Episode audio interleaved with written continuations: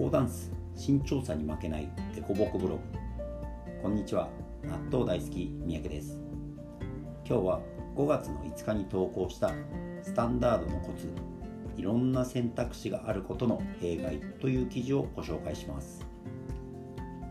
社交ダンスが上手な人はどんな場面でもスイスイ踊っていきます。一組で踊るときはもちろんですがダンスタイムや競技会など複数の人がいる中で踊ってもうまさが見えると思います。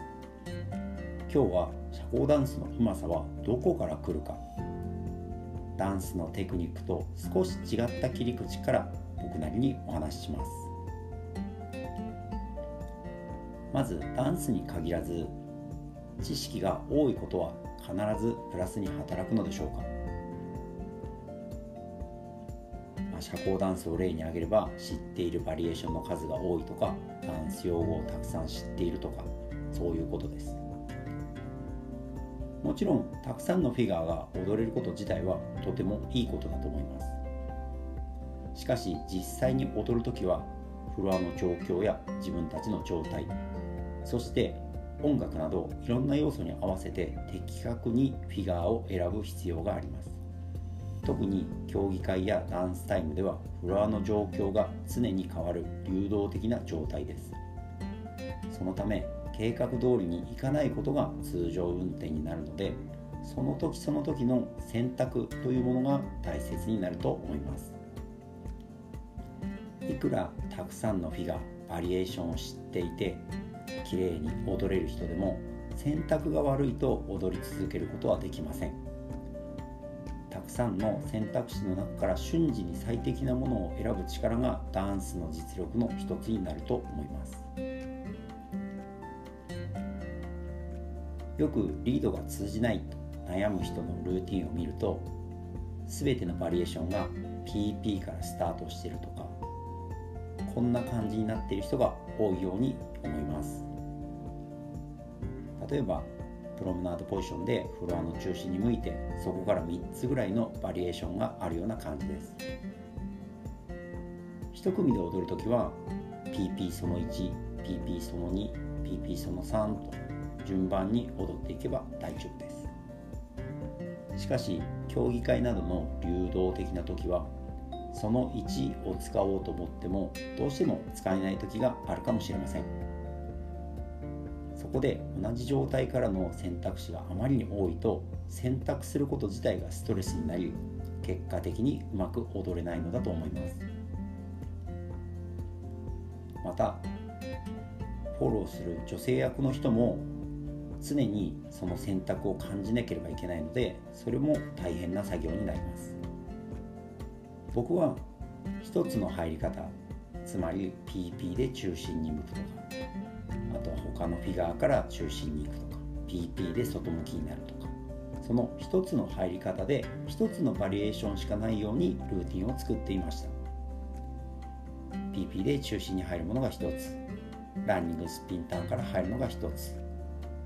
ウィスクから入るのが一つ。といった感じです。こうしておくと自分が選ぶのも楽になりリードも分かりやすくまたフォローする方もすぐに次にどんなバリエーションが来るかが分かって踊りやすくなると思います。ホテルの朝食や温泉などバイキング形式あるいはビュッフェ形式で食事が出る時があります。またメニューの数が多いレストランでもいいと思います。このように選択肢が多いところに行くと迷って決められない人は選択肢を多くすることは避けた方がいいと思います。むしろ本日のおすすめ1種類しかないところの方が悩まずに気楽に食事を楽しめるでしょう。iPhone で有名なスティーブ・ジョブズさんも普段着る服が1種類しかなかったことは有名な話です。いわゆる黒のタートルにジーンズ。毎回これです。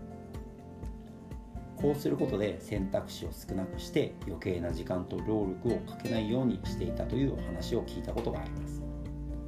これはダンスでも同じことが言えると思いますリードが通じないあるいはフォローが大変というカップルの多くは選択肢をたくさん設定して常に選ばなければいけない状況に自分を置いてしまっています。確かに本当に上手な人は同じところからいろんなフィガーに入りしっかりと相手に伝えて踊っています。つまりそのこと自体がとても技術的に難易度の高いことだということです。ダンスにおいてあるバリエーションを指定して踊ることはそんなに難しいことではありません。ただいくつかの選択肢の中から今の自分の状態に合わせて的確なフィガーを選びそれを伝え踊ることが非常に難しいんです。なかなかリードフォローがうまくいかない人はまず選択肢がない状態つまり1種類しかない状態からスタートして徐々に増やしていくことで現在の状況を診断そして判断そして実行というサイクルを回すことができると思います。まとめです。